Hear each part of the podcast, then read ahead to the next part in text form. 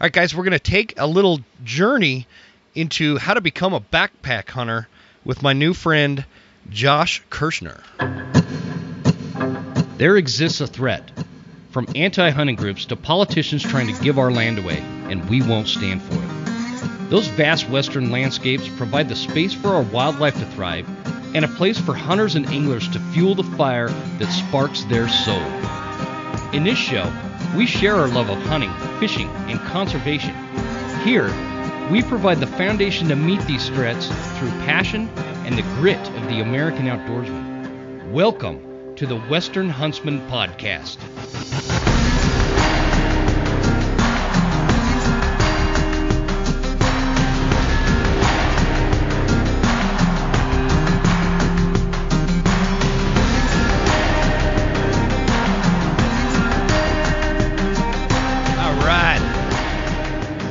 Ladies and gentlemen, welcome to this episode of the Western Huntsman Podcast. This is Jim Huntsman, your host, and I'm coming at you from the Broken Tine studio right here in snowy, snowy Clark Fork, Idaho.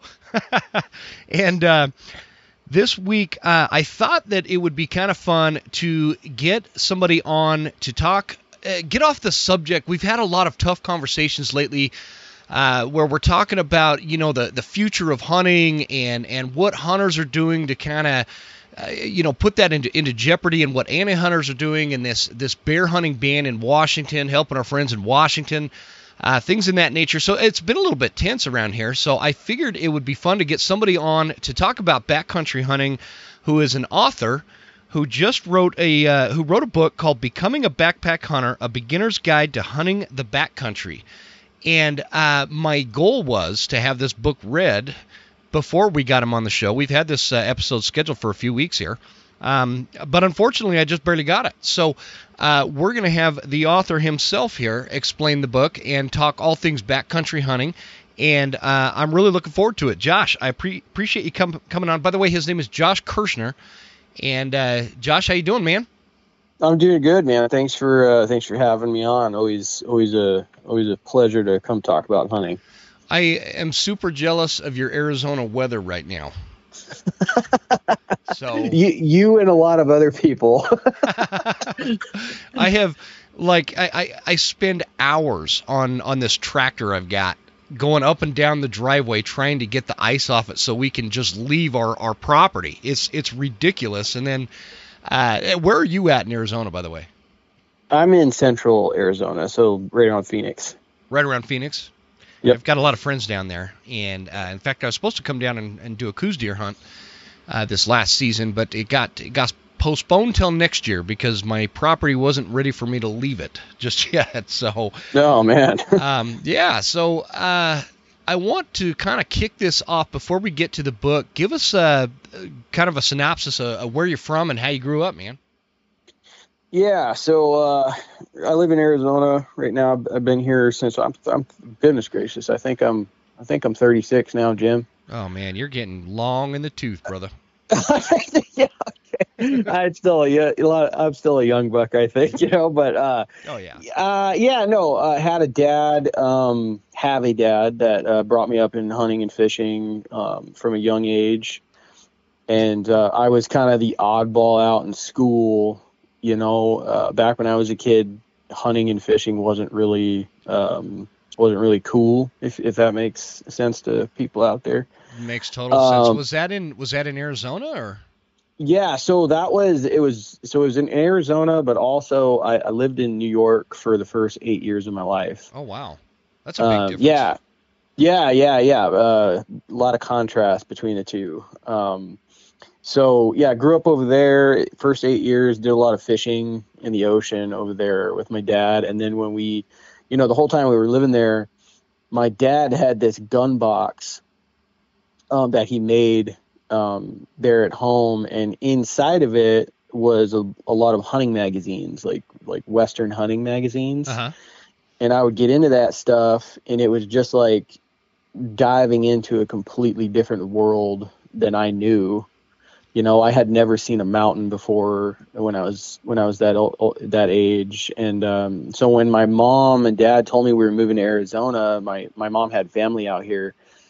Um, I was just like so excited to go to go dive See in the and mountains and yeah, yeah, and it, and it was yeah. We we landed on the plane, and that's the first thing I saw was like mountains, and I couldn't believe it. It was it was absolutely unreal to me. And um, yeah, I did my first deer hunt with my dad when I was like eight, nine, nine years old when we got here, and uh, first time I slept out in a tent, and you know, it just kind of changed my whole life pretty much, you know, and I just kind of been kind of been obsessed about it ever since. So when you, when you were in New York, what were you like in New York City or uh, upstate would- or? I- We lived in Queens.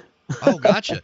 Because I'm curious about like the dynamic of that. Um, you you you were interested in hunting and stuff. Like, what was the the uh, among the other students in, at school or something? Did they think you were crazy wanting to go hunting or?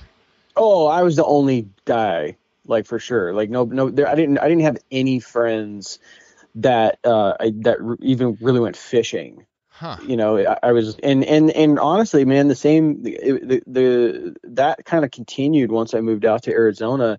There was a a few kids here and there, you know, because you are out west now, right? You're kind of, you know, Yeah.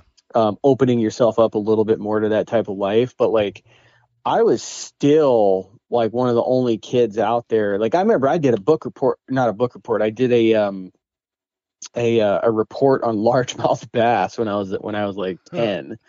and that, and, and like that was so that yeah that was my childhood you know what i mean that's what i was into and uh i didn't i did meet one guy um that was into that stuff as well and to this day he's still my like very best friend um and we're you know like I said, we're in our 30s now so Wow.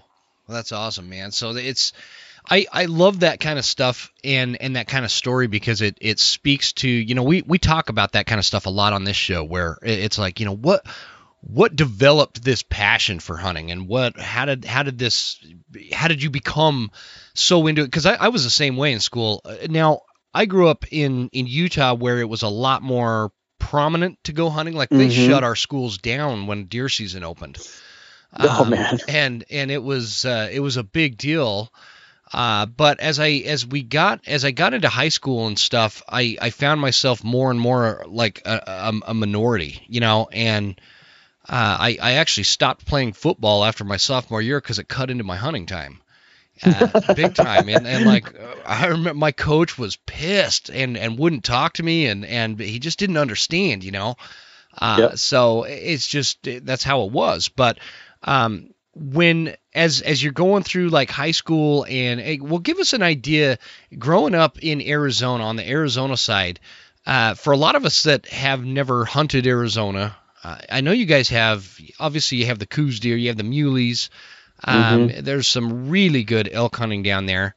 Uh, I want to say no that wild boar I shot was in Nevada not Arizona but it was right on the Arizona border. So anyway um, what would you hunt it, for for me when I was a kid, so here's here's kind of where things are different. Um, when I was a kid, um, it was always deer hunting for us. That was uh, it was you know you had your annual deer camp pretty much. Me and my dad and and uh, early on my my mom would come and stuff, and then then we had had uh, they had my little brother and he started coming along. So every October, late October, that's what we would do Mhm. is we'd go we'd go Coues deer hunting.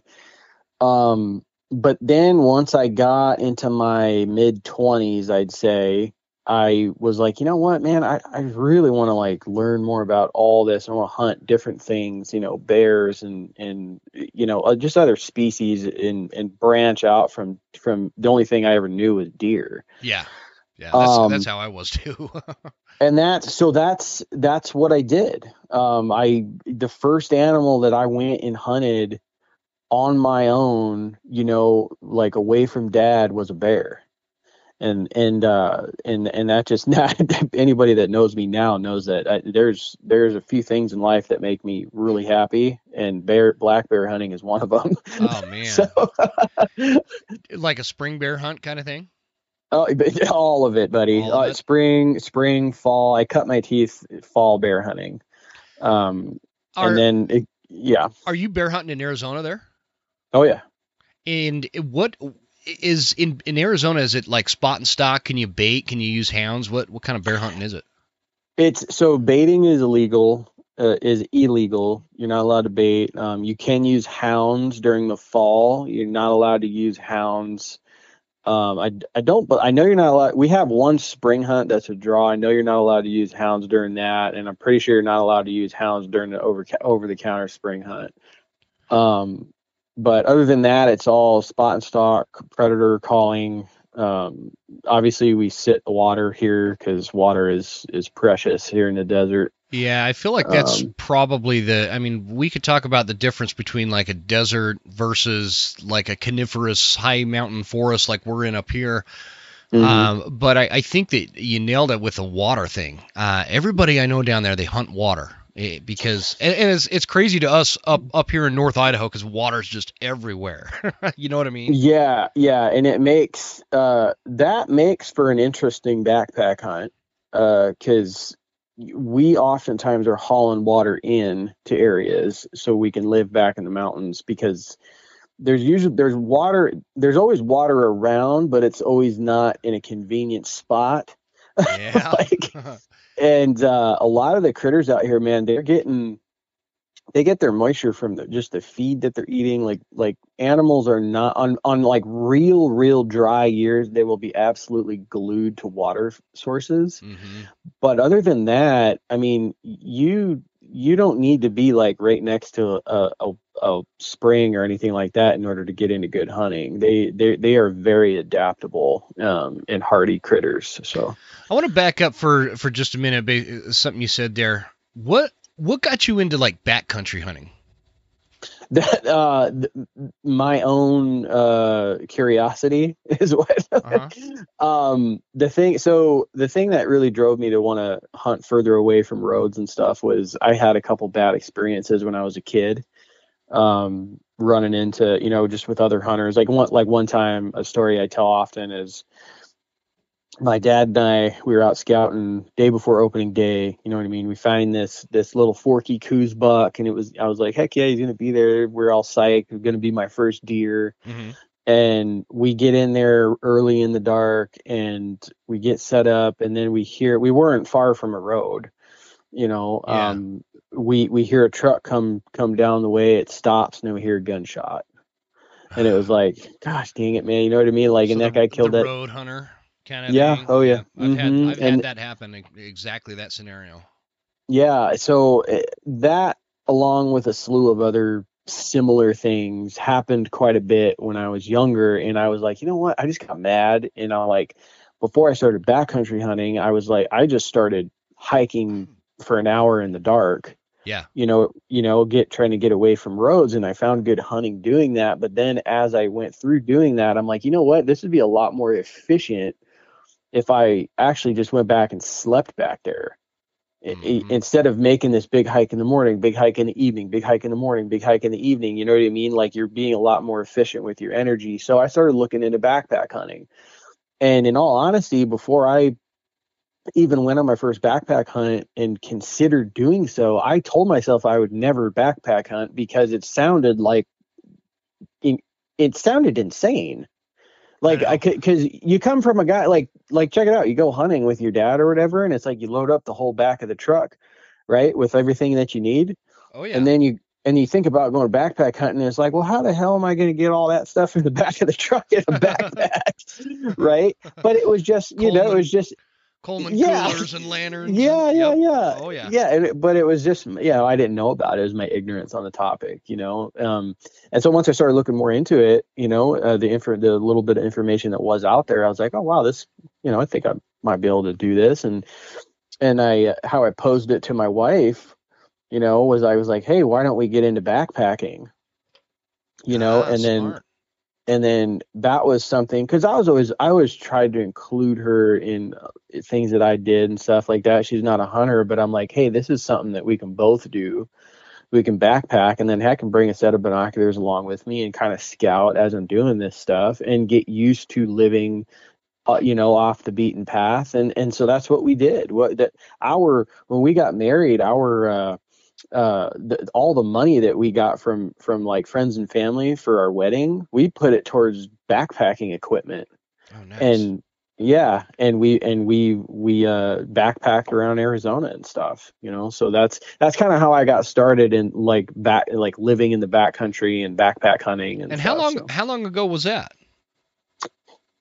Oh, I- I've been backpack hunting. I think that was about probably six years ago, something like that.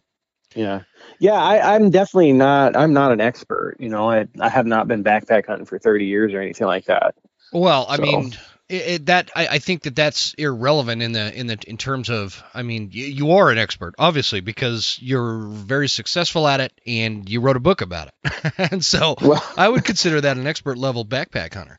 Um, and it's it's interesting because it like your progression is is almost the opposite of what mine was. I I was backpack hunting when I was in in high school. Uh, heck, I, I actually middle school. Uh, and and I joined the service, and then ever since I got out of the service, I've only been backcountry hunting a couple of times, just because of the nature of the terrain that I hunt. It it's less conducive to like you- we, the biggest thing is is we deal with a lot of wolves up in North Idaho. And so Mhm. if, if you backpack into a spot and, and and the wolves will push the elk out, you're kind of pigeonholed in there and stuck, you Yep. know. Yep. Um, and so we we do a base camp now, but um, I I want to I want to do it again and get back into it uh somewhere else like you know go go out of state and do it uh go out of Mhm. i've got i'm building points in montana and wyoming where all have you hunted I've done uh so obviously Arizona. I've hunted Utah, Colorado, Idaho. Um, I think that's it in the West. and so give uh, when i think a lot of people when they think backpack or backcountry hunting arizona's not a state that you think of i think right off the bat and I, I, No. probably a lot of that is due to the water issue uh Yeah, it yes, it is. you think that's Uh, why Yeah, uh, it's one of the it's one of the the issues uh, for sure. Um, I had a, a good friend of mine come down from Idaho to uh, hunt some Coues deer with me, and I and I said, yeah, we can backpack and stuff like that. And that dude's number one concern it seemed like was water because he's like, we're we're in the desert, blah blah blah. I'm like, well.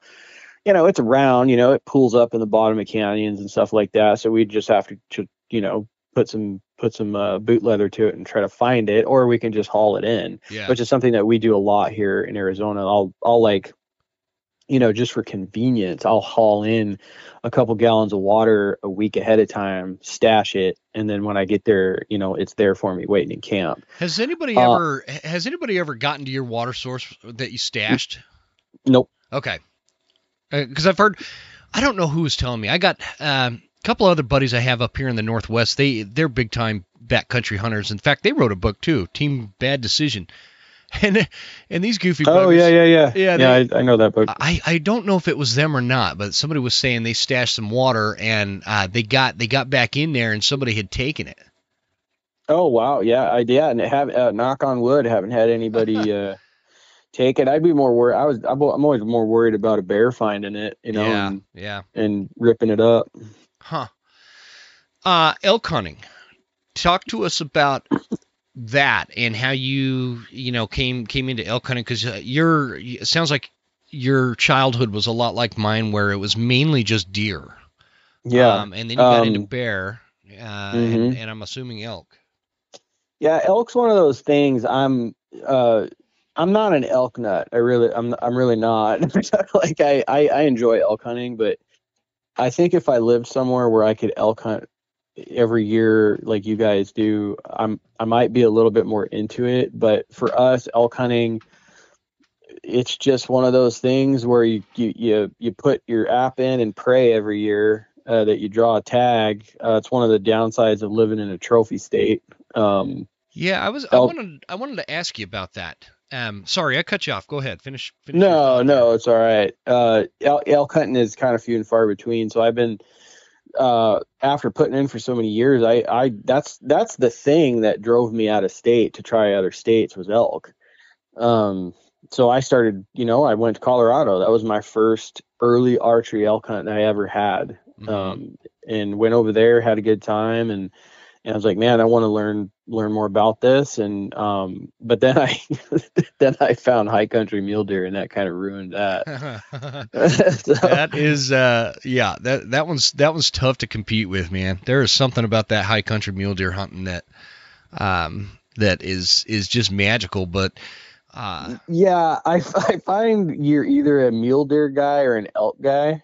That's like because you have to choose, is, right? There is some truth to that, and, and, so I'm I'm like an oddball man. I love both of them. I, I love both oh, of them. Good for and, you. But uh, I, and I've I've said this a million times on the show. I, I'm really into these uh, public land, high mountain whitetails recently. Um, and oh, nice. Man, they are a freaking ball to hunt, and and so it's like now I'm torn. You know, uh, yeah. Am I gonna am I gonna go after mule deer or whitetail? So, uh, that's, when, good, that's a good problem to have, Jim. It, it is. It is a good problem. I'm not complaining.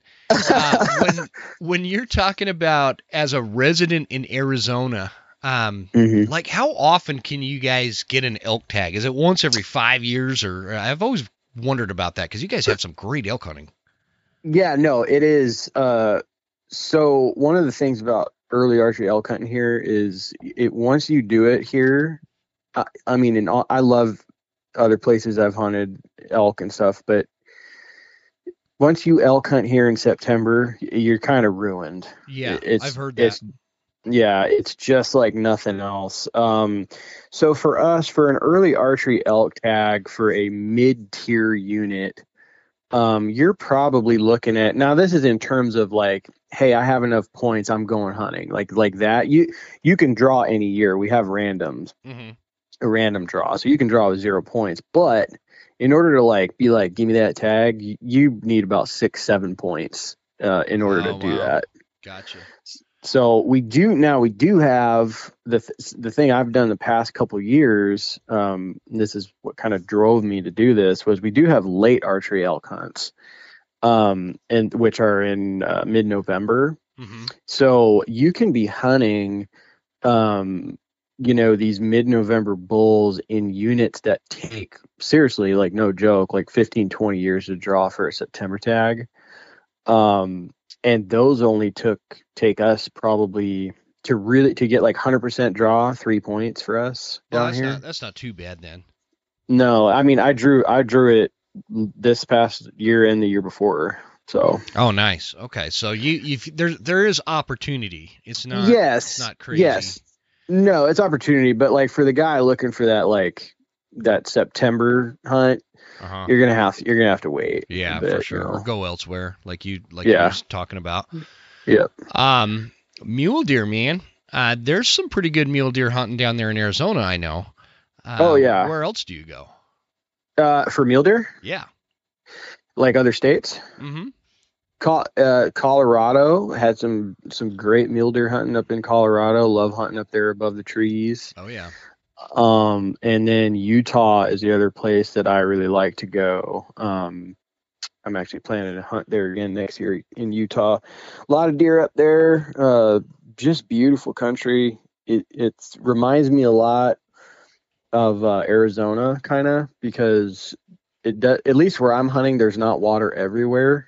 Yeah. So yep. Yep. It's It pretty is- dry. it- pretty dry. it is kind of it is kind of arid, but um, it that that that high country up there is just that that ha- just infects you, in my opinion. Yeah, that's one thing I miss about because, it's like I told you, I, I grew up in Utah, and Mhm. you know the the way you would get tags back in the day is a lot different than you you get tags now. But um, I do miss that high country. The, the and I I did go back and do it a few times back in like 2010, 2000 through 2013. I was getting these tags um, Mhm. down there and.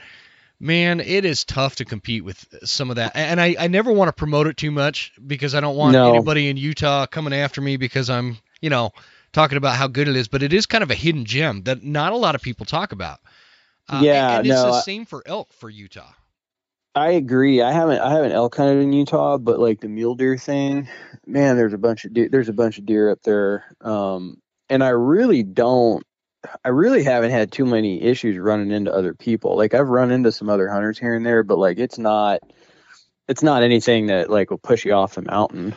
Well, Utah is is one of those states where like you can be you could be in crowded areas if you choose to be, or you can get Yeah. away. And Yep. and a lot of people, uh, one of the complaints I hear about Utah is oh oh it's it's overly crowded. There's too many hunters. There's you know this and that. And and I remember there there was there was some areas where it was like it sounded like you know Vietnam or something. Sure. Um, but uh, it, it there's there's areas that you can really get away from. My dad, my my family has a ranch in central Utah, and it's irritating because my dad he'll stand out there with his cell phone and like take a picture of this huge mule deer walking through, and Mhm. he's like, "Oh yeah, this guy comes through every time." Dude, if I saw a mule deer like that up here during deer season, I'd faint. And, and they're like just everywhere down there and and you Yeah. can get away but anyway sorry utah peeps i don't mean to i'm not i'm not promoting hunting in utah um yeah, there's there's no deer in Utah. they all died they all died um so no that's that's fantastic man and it's i i feel like I, I want you to keep me posted on on your upcoming hunt to Utah. I, I want to talk about that more, but uh, you know, off air, Sure. obviously. So, uh, what inspired? What in got into your mind? Actually, let's not go there yet. Back us up and talk talk to us a little bit about uh, your writing, how how that happened, how you've developed as a writer. Oh yeah. So uh yeah, not a plan. Didn't didn't plan on it. Um I so I mentioned when I got into my mid 20s I really really dove into the whole hunting thing full bore and when I did that um I kept on having to like go it's kind of funny like I kept on having to go and, and meet friends for coffee and stuff like that because they kept wanting to hear about my hunts. Mm-hmm. So I'm like, you know what? I wonder if I just like started a blog, you know, and like wrote all this stuff down, you know, and and and with any luck, one, I wouldn't have to go on as many uh as many trips to go meet people Yeah. to talk about my hunts coffee shops. but but also maybe I could, you know, with the transparency that I'm providing, maybe I could provide a little bit of inspiration to newer hunters because in my opinion, like it's gotten a lot better, but hunting media is definitely uh at least when I like in it, like when I was growing up, it is very misleading. Oh, totally. uh and it i mean you watch a 20 25 minute show you know and three bucks die and you know you kind of get in your head it's like oh you know i can do that which is great it inspired you to get in the field but then when you get in the field you have this reality check and it's like man i was out for five days i didn't even see a buck.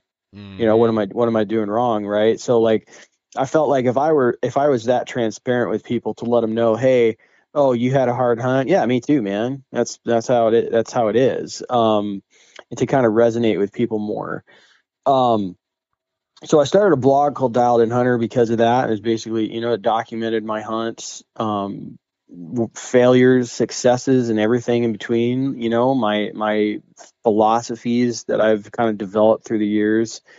And uh as i did that like i said it wasn't a plan but i just started i got an email here and there or a text message here and there from editors saying hey would you write would you write a story for this magazine would you write this for this website blah blah blah and that kind of I was like, yeah, heck, absolutely. So and it and, and it just snowballed. It just snowballed, and I, now as I sit here, I you know I got to pinch myself, knock on wood. Like I am a full time freelance writer in the hunting industry, yeah, um, yeah, yeah.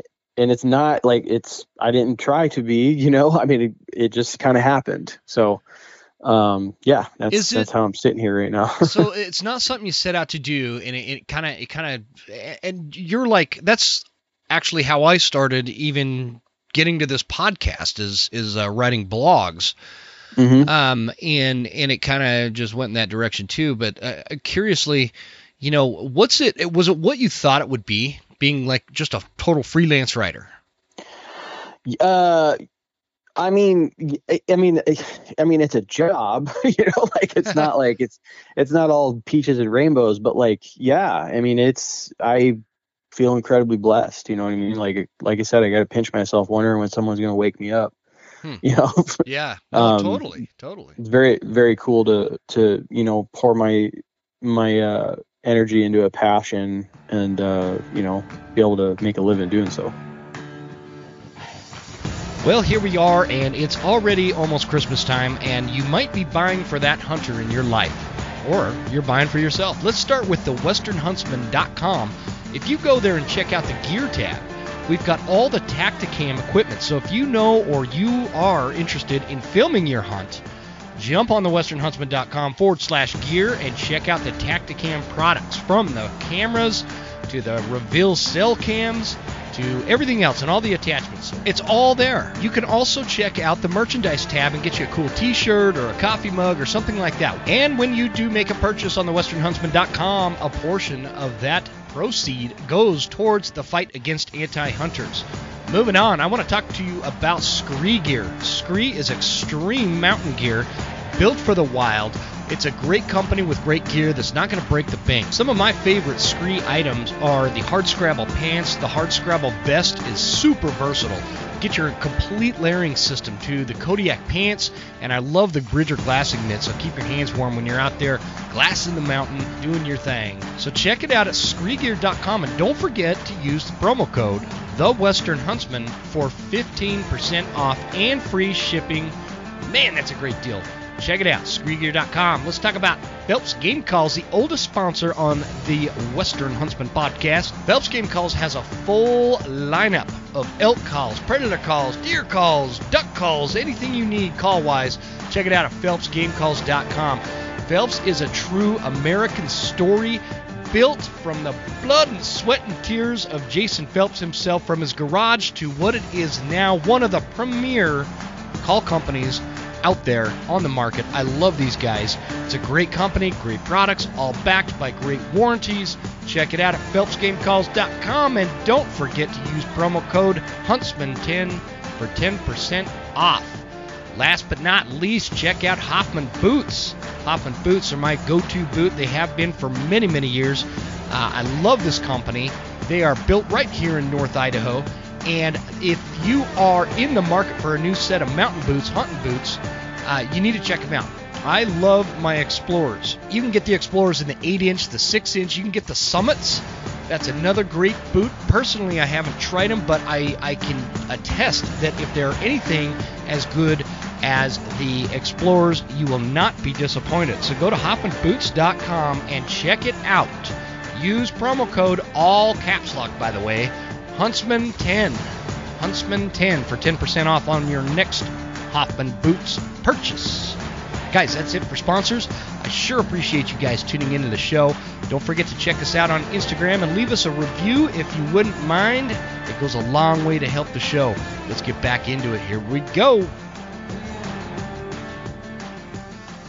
So you get you get doing that, and it's like uh, you wake up one day and you're like, "Hey, I'm to write a book." Is that kind of how it went yeah. down? well, yeah, yeah. So I, I uh, originally, uh, you know, we were talking before this. Um, so as I started backpack hunting, like obviously, like when I I had this blog going, and I I was, you know, writing about this stuff on my blog, like me kind of getting into this and everything, and this backpack hunting thing and I was like, man, I'm writing a whole bunch of stuff on backpack hunting. I wonder and I got and I was getting a lot of questions from people on social media and stuff like that on various things, a lot of gear questions, a lot of, you know, where do I camp? How do I do this? Blah blah blah. I was like, man, I wonder if I could wonder if I just like made like a one-stop shop for all of this you know something where you've never backpack hunted before in your life is uh, this thing that you could pick up and after you're done reading it you can go do your first backpack hunt you know? And so so that was the goal. I was like okay i'm going to make a resource for this. And originally it was going to be an online course um, but the more that i went down that route i was like you know what? This is this feels a lot more like a book you know? Mm-hmm. so started diving into that figured that out how to do that and and uh, you know self-published it through Amazon, and now it's now it's available. You know, you can go you can go get it, and it's something I'm very proud of, and have had a lot of a lot of great feedback on. Um, that uh, you know, it's, just very rewarding. Yeah, I, and I, I want to talk about the book itself for a minute because, like like I mentioned in the intro, I haven't actually dived in and read this book yet. Um, because it's I, I wasn't super smart and I ordered it right at the holidays, so Amazon was like way behind. In fact, I almost I almost lost my life because uh, I I waited to order this thing that was for one of the kids for Christmas, and oh, it got delayed and it showed up like freaking eight o'clock new, uh, Christmas Eve, uh, just in time, you know, to get as the kids were going to bed. Anyway, it, Yeah. was, it was like two weeks behind, so I just got the book, but I want I want people to kind of understand what they're going to get out of this, and um, I think that's important because there's a there's books out there. I mean, there's lots of books like this out there in in one sense, but in another sense, what what really sets this one uh, apart from what I can tell is you actually get into the gear. You get into um, food for the backcountry, physical aspects of backpack hunting. I'm reading the chapters here. The mental side of backpack hunting, adult onset hunter. Uh, I'd ooh, I'm excited about that one. That that one's always uh, curious to me. Safety Yeah. in the backcountry. Where do I hunt? Solo versus hunting with a partner. Packing out game. Um, there's a lot of information in here. There's like a chapter on the gear. Uh, you talk about different backpacks, how to size them. Mhm. Um, and you talk about like the the water filtration. We were talking about water filtration, different different filters for the backcountry clothing, all that kind of stuff. What do you what do you think um, are some main things like people are going to get out of this book if if they're let's say it's it's somebody that's like okay I've been I've been hunting I've been base camping uh, for such and such time I really want to try a backpack hunt. Uh, and actually, before I ask this that question, let's let's go to this question. What do you think hunters do that is like the biggest mistake when it comes to getting into backpack country or back country hunting? I can't even spit it out. I think I think there's two things that they do. The most co- common two things that I see is one right on the surface is they um they bring way too much stuff with them. Mm-hmm. You know, I mean, you, you bring the kitchen sink. On my first backpack hunt, I remember hiking in and being like, like literally the first thing I thought was, how can I get this backpack lighter? Yeah. you know Yeah. and and then uh the second thing that people do um and i really think this spans into all things hunting with gear is they focus way too much on gear Yeah, I would agree with It- that totally. it, it is not um if the one thing if if people could get one thing from the book the most valuable thing to me would be to pull the trigger and go. Mm-hmm. you know that's that's the thing and that's and that's kind of I, I hope that throughout the book the book instills confidence in somebody to do so. You know like like backpack hunting and hunting in general it, it, to me is an art. And whoever the, the that's one of the beautiful things about it is is is that what is the best thing for me might not work for you but that's okay you you you have a blank canvas and and you are the one holding the the, the pencil you know and you you can you can paint, paint or you know you can draw whatever you want and, Yeah. and to to, Yeah. to be your picture um i was i'm my goal was to just kind of give you a a blueprint of how you can do that um with the book so. And coming from somebody who's just kind of skimmed through it so far, uh, I, I think you do that pretty well here because one of the things I think happens, and this this can be true when it when we're talking about any kind of hunting, right? I mean, whether you're if you're staying in a, uh hotel and and day hunting or, or base camping somewhere or or whatever, but it's particularly true when it comes to backpack uh, hunting, and that is a lot of hunters get this paralysis by analysis, mm-hmm. and and they they feel like the the barrier to entry is so high or so expensive uh, Yeah. that it's it's you know impossible for them or or they live back east and they and they want to come and do a backpack hunt out west and I feel like they build it up a lot of times in their mind that it is more difficult, more expensive, more challenging uh, than than it really is. And so that's I think what this book can offer is it sheds some light on on some topics for people that will help uh, knock down that barrier to entry and, and understand that it's it's really not that i- i- it's doable. I guess is is way. It is. It, it is doable, and like you don't have. Does does good gear help? Absolutely, it makes life easier. But you know what, man? Before I had rain gear, I was bringing a trash bag with me. Yeah. You know, Whoa. you know, like there there's ways to get around stuff. Like you, like my first tent that I ever brought that I was backpack hunting with was seven pounds, Oh man, and I Yeah. I would that just sounds strap about that right. Yeah. Yeah, man, I'll just strap it to the outside of the backpack. The the the the point is is if you want to do it, you'll do it. You'll find a way to do it. You know, you don't have you don't have a water fil- a filter. You can't. You know, you, you don't have the like maybe you don't have the the means to go get that. Just bring water with you. Mm-hmm.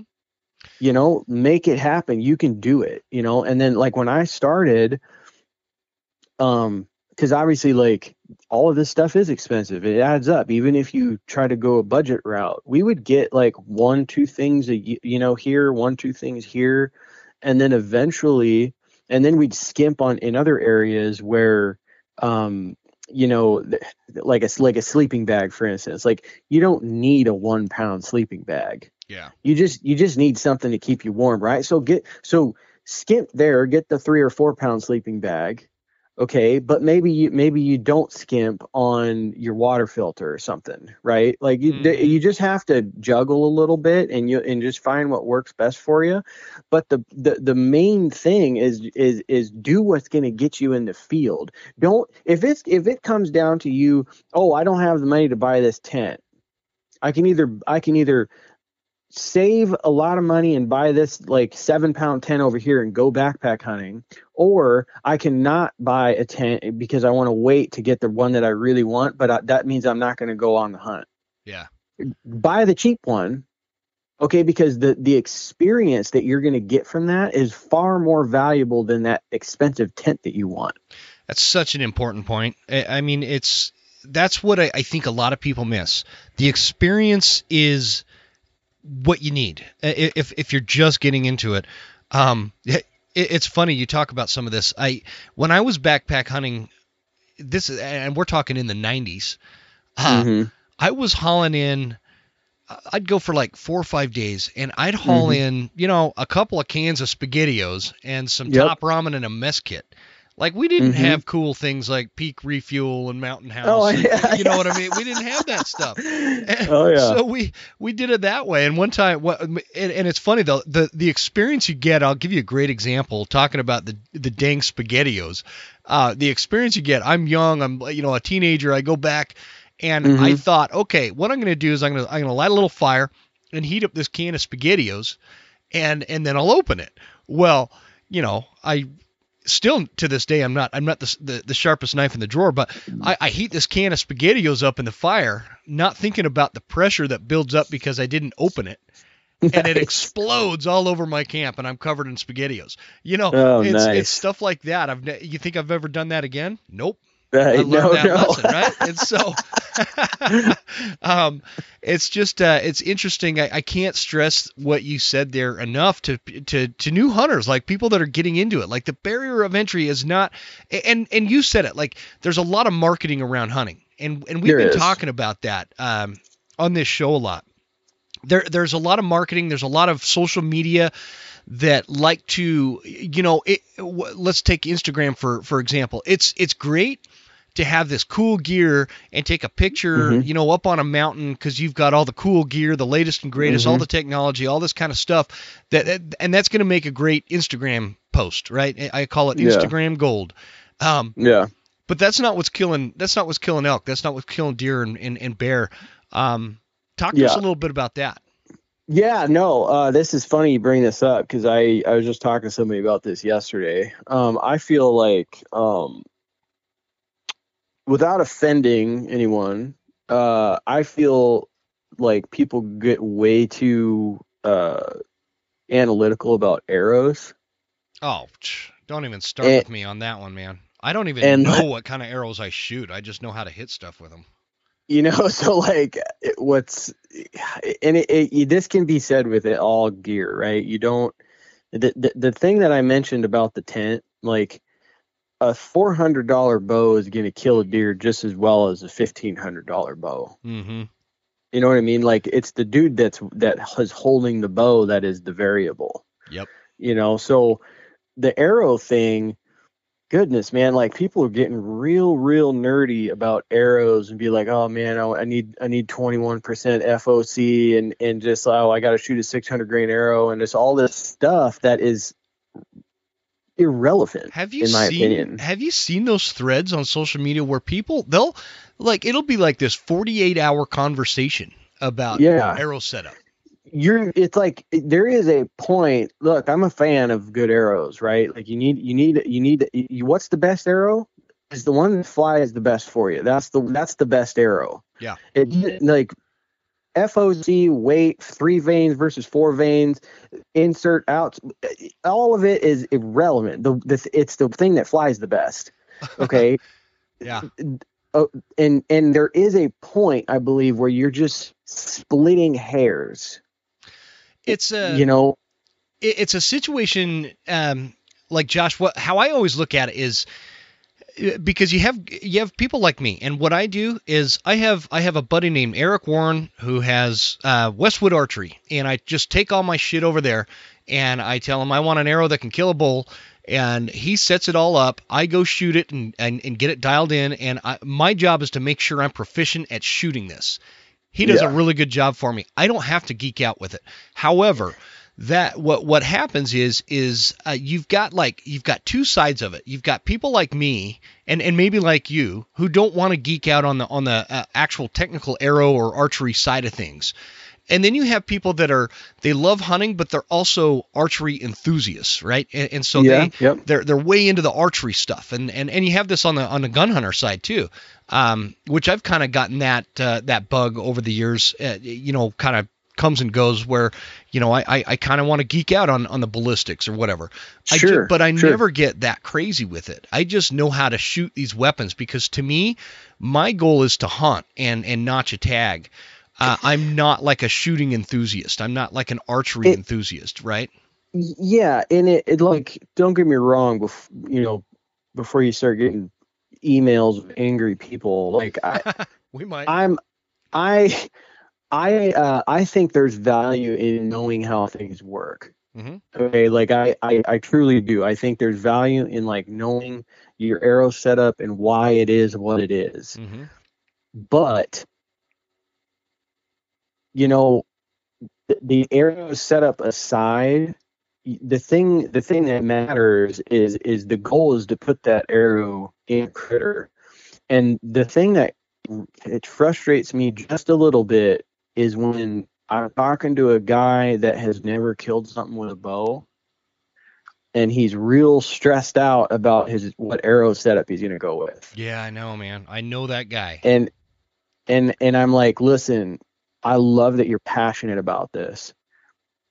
And this might not be what you want to hear, but instead of focusing so much energy on what percent FOC you have, why don't you spend some time out in the field and, and really like learn learn about animals and like learn about you know if you're hunting mule deer like learn about mule deer biology like what foods are they eating? And bear, if it's bears learn about you know their their denning habitat versus their summer habitat. Just eh, you know what i mean? Like yeah, that totally. that's that's the stuff that fills tags. It's not the animal doesn't care if your arrow is 20% foc or 12% foc Yep, Exactly. it does that doesn't matter you know um with that being said you know it's cool to geek out on stuff i guess right but like what i'm getting at i guess is like in the in certain hands it, it is valuable but i feel like in most hands it doesn't really matter It could it could it could create a false uh, barrier to entry.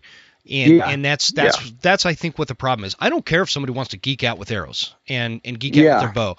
Uh, I've got a good buddy that and he's like he's like that with trad bows. I mean, he knows every little thing, how many ding you know hairs are in the feather kind of thing.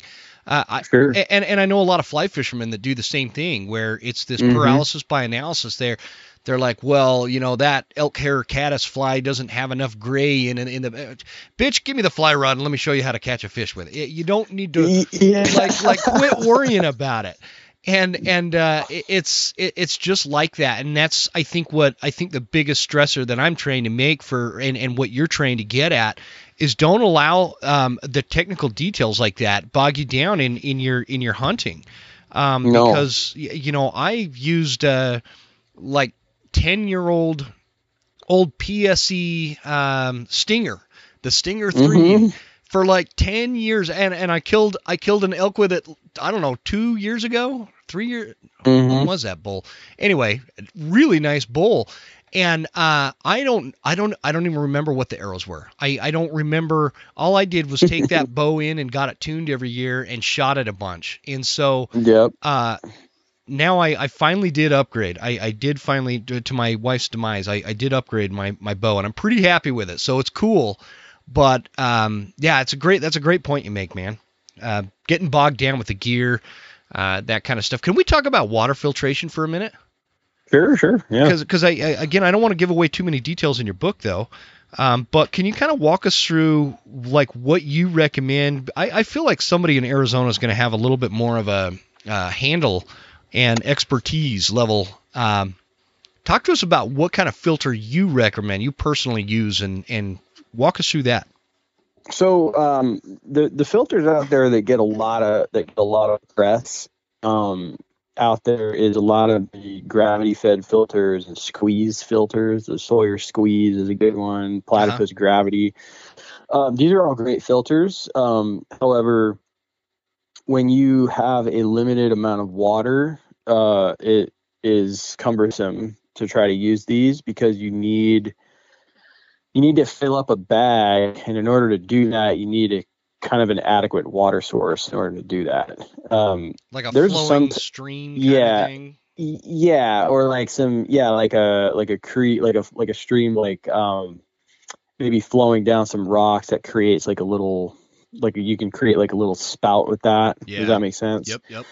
Um, we don't have that really. I mean, we, we don't get me wrong. We have creeks and rivers in Arizona, but they're they're not everywhere like they are in other places I've been.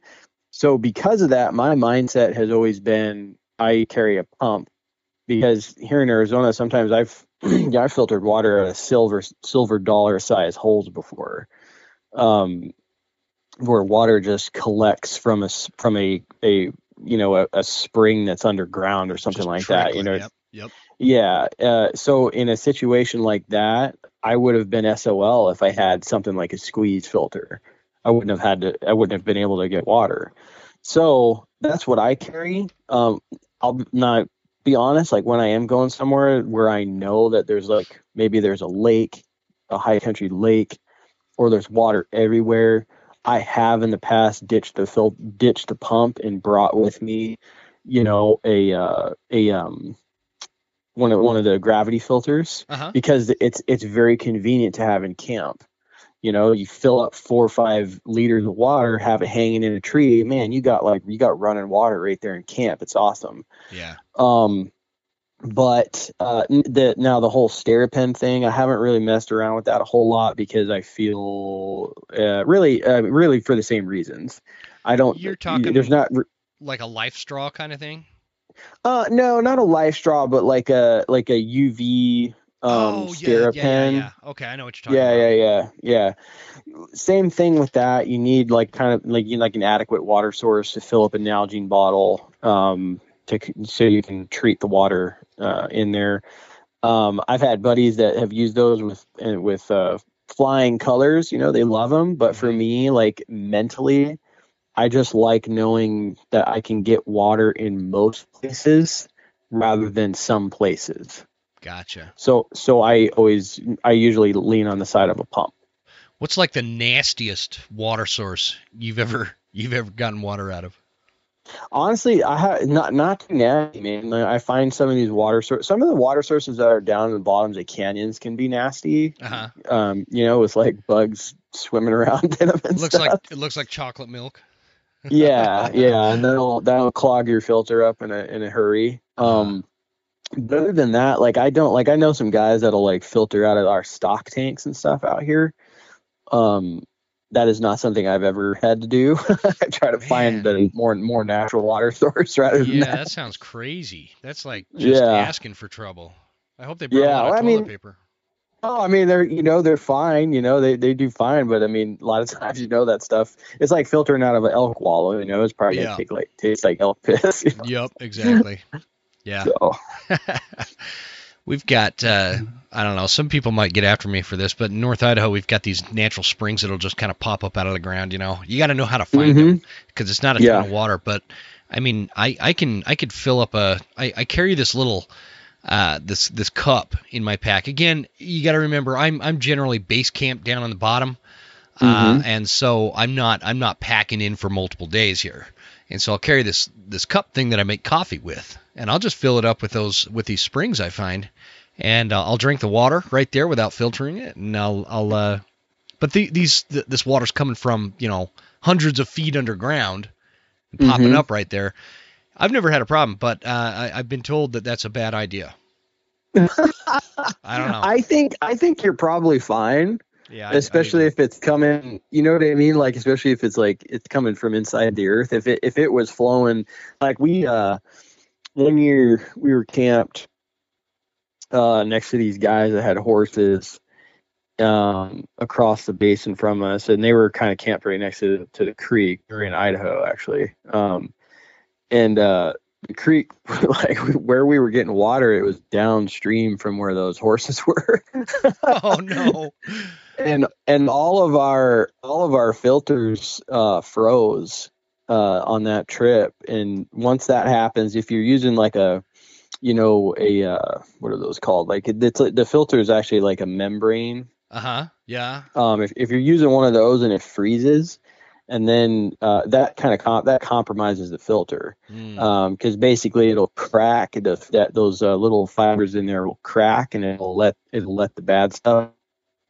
So what we had to do we were rolling the dice. We're like man should we just like we just drink right from the stream. We're like you know what? Those horses are right there. So we sat there we boiled water for all of us. Oh yeah, man.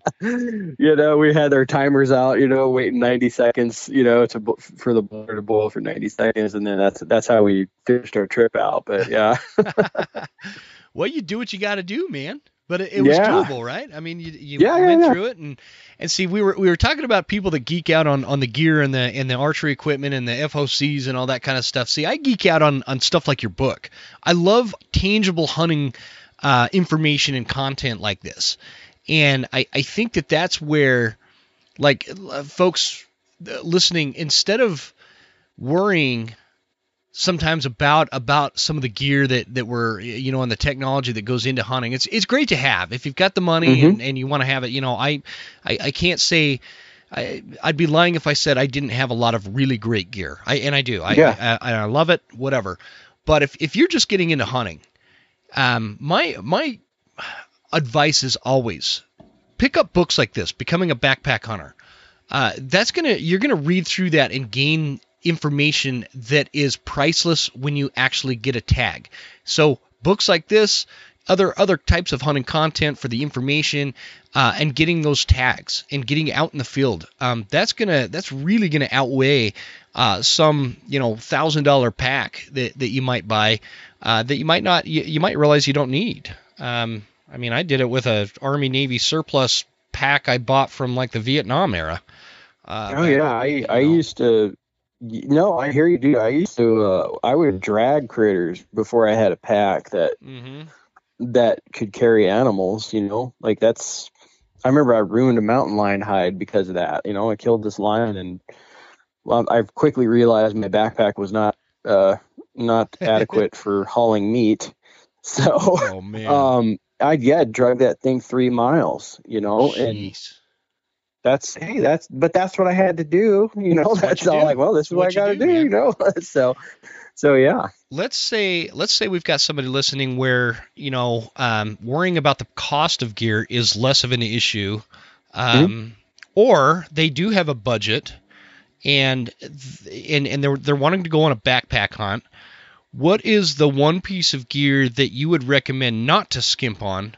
Uh, where other items you can, you know, maybe get away with some some cheaper stuff like that, you know, seven pound tent.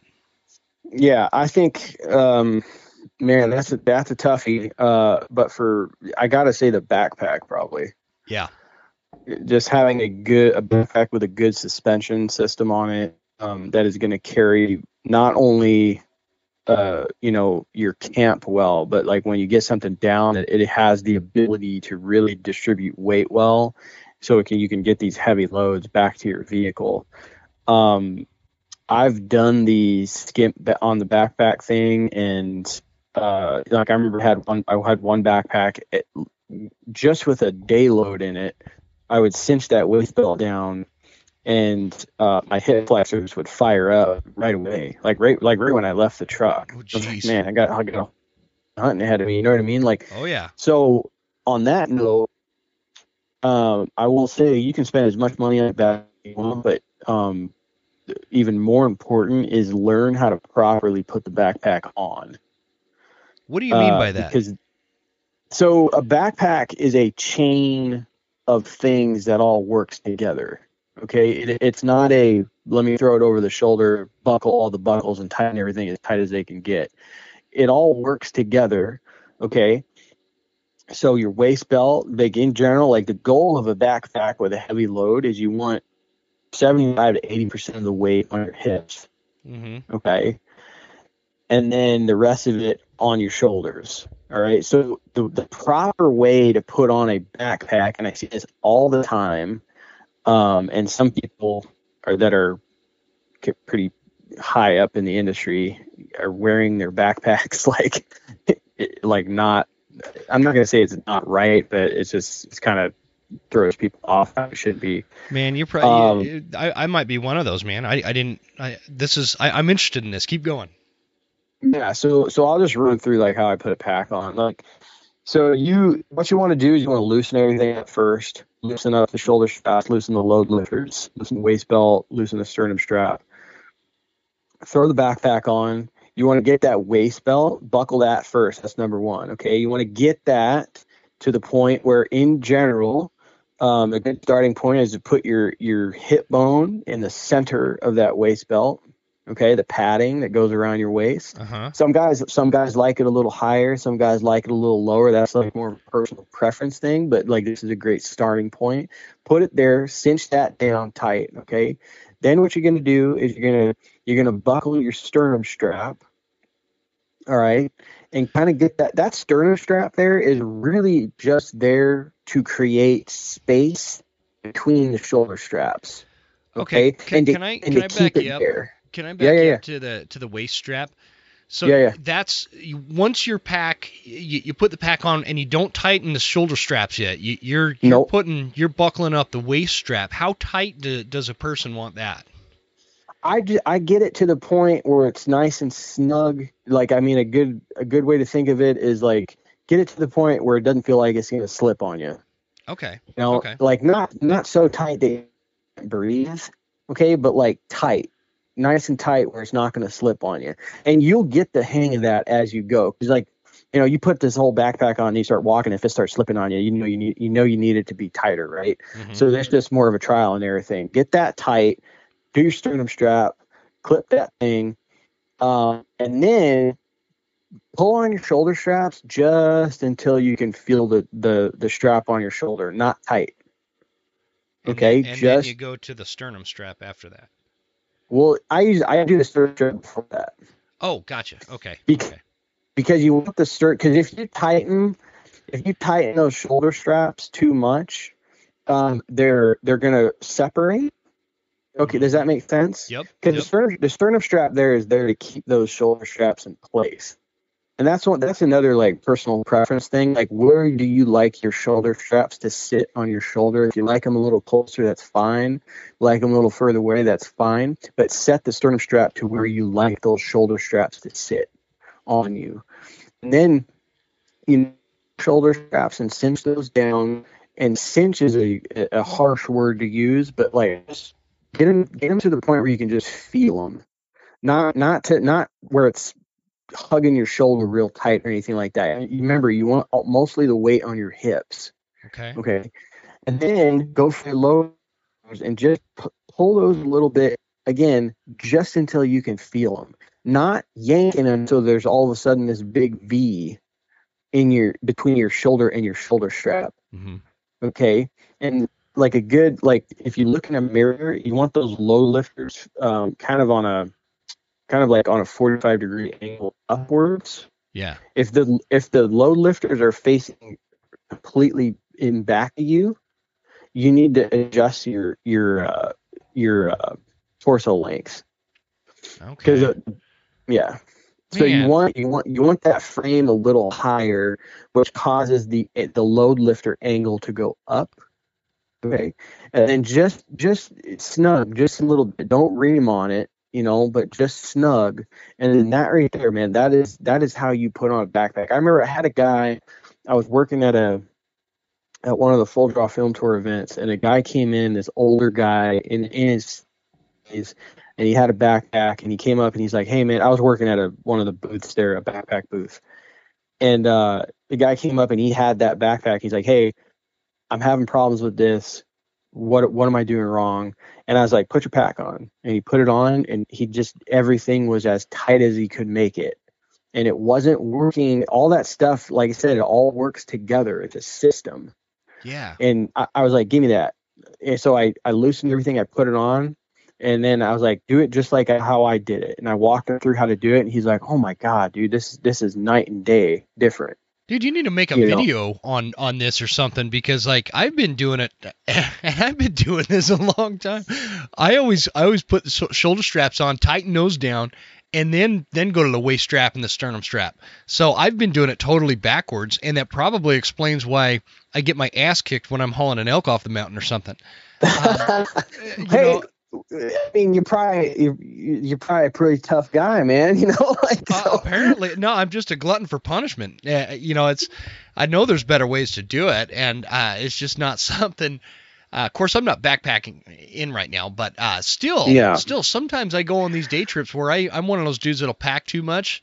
You know, I'll pack a book, Mhm. you know, or whatever, Mhm. and uh, or like I said, if I'm hauling meat or something, um, I, and I've got a really nice pack, but uh, there's times when I'll haul something off the mountain and I'm totally fine, and other times that I haul something off with the same pack and about the same weight, and I'm Mhm. like tore up from the floor up from it. Um, so Yeah. that's probably yeah why. i mean it's it's a you know it's a it's a just it's a little routine you know what i mean like every time i take my pack off and put it on i loosen things and you know it's just kind of second nature now but like when you do it like that um you are starting at zero every single time Mhm. rather than if you keep things tight. Like I have friends. I watched a dude one time, a friend of mine. We we killed this giant bear, and he had to hide in his pack, and he went and he tightened everything before he put the backpack on. Whoa.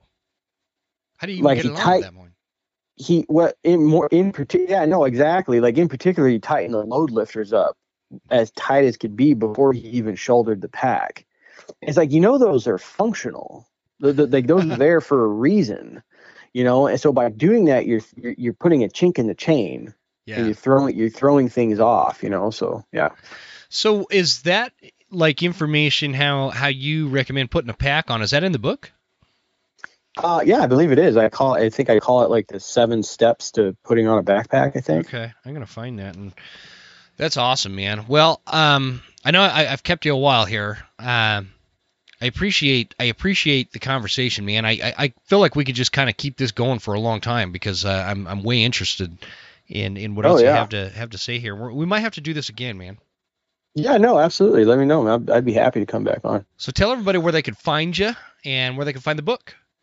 Yeah, absolutely. So uh, I'm on all the social platforms. You just search Dialed In Hunter on Instagram, Facebook, Twitter. I'm on all those. Um, my website is dialedinhunter.com. And if you want to uh, check out the book, just search, go on Amazon and search "Becoming a Backpack Hunter," Mm-hmm. and it'll it'll pop up. Uh, feel free to get yourself a copy. and I hope I hope y'all like it. I also make some hunting films and stuff on my YouTube channel. So just search Dialed In Hunter. All right, guys. So what I'm going to do is I'm going to put a link to the book uh, and and the Instagram and all that into the show notes here, uh, so you can check it out. The book again from Dialed In Hunter, aka Josh Kirchner, uh, becoming a backpack hunter: a beginner's guide to hunting the backcountry. Um, super cool. For those of you out there listening uh, that think you're too cool to read a book or you don't have time, challenge yourself. Uh, we got a new year upon us. Challenge yourself to change that because it is the reading of these books is where that information even if you, sometimes you feel like you're not retaining it i feel like that all the time um, you know i could you could like define my life by the guy who forgets things he's reading so story of my life but It, that's not the case. You'll be surprised with how much information actually stays with you, uh, particularly when you're out in the field. Um, and and this information just pops into your head. So I'd challenge you guys a lot of because I, I hear this all the time. Well, I don't have time to read a book, or I don't read books, I listen to them, or I I don't, you know, blah blah blah. Whatever the case is, I would challenge you to change that in the year 2022. You you'd be surprised what it could do. The benefits of reading a book like this will do for you, uh, not only as a hunter, just as a as an individual. Um, you got anything to add to that, Josh? Uh, no, I just. Uh, no, man. Um, you know, just just kind of reiterate what we said earlier is is um, you know, I think one of the most valuable things out there, the best teacher is experience. Um, so if you've been kicking around, you know, getting into backpack hunting or getting bow hunting or whatever it is, uh, go make go make it happen, man. Don't don't be uh, don't be bashful. Go go chase your go chase your dreams, man. Yeah, yeah, for sure. Get after it, folks. New year, and new you, right? Yeah. You you got any New Year's resolutions you want to share with anybody? Uh, be the best dad that I can be, best husband, and uh, keep going on killer adventures. Awesome, man. Well, again, I appreciate you coming on, dude. This uh, that was a fun conversation. Uh, we'll have to do this again in the future. I appreciate it. Yeah, absolutely.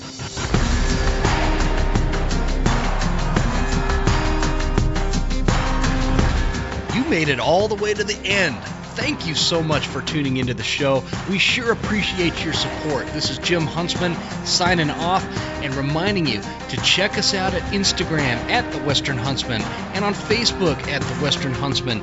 And you can also check out the website at thewesternhuntsman.com. Thanks again. We'll see you guys next time. Stay Western, and I'll see you on the mountain.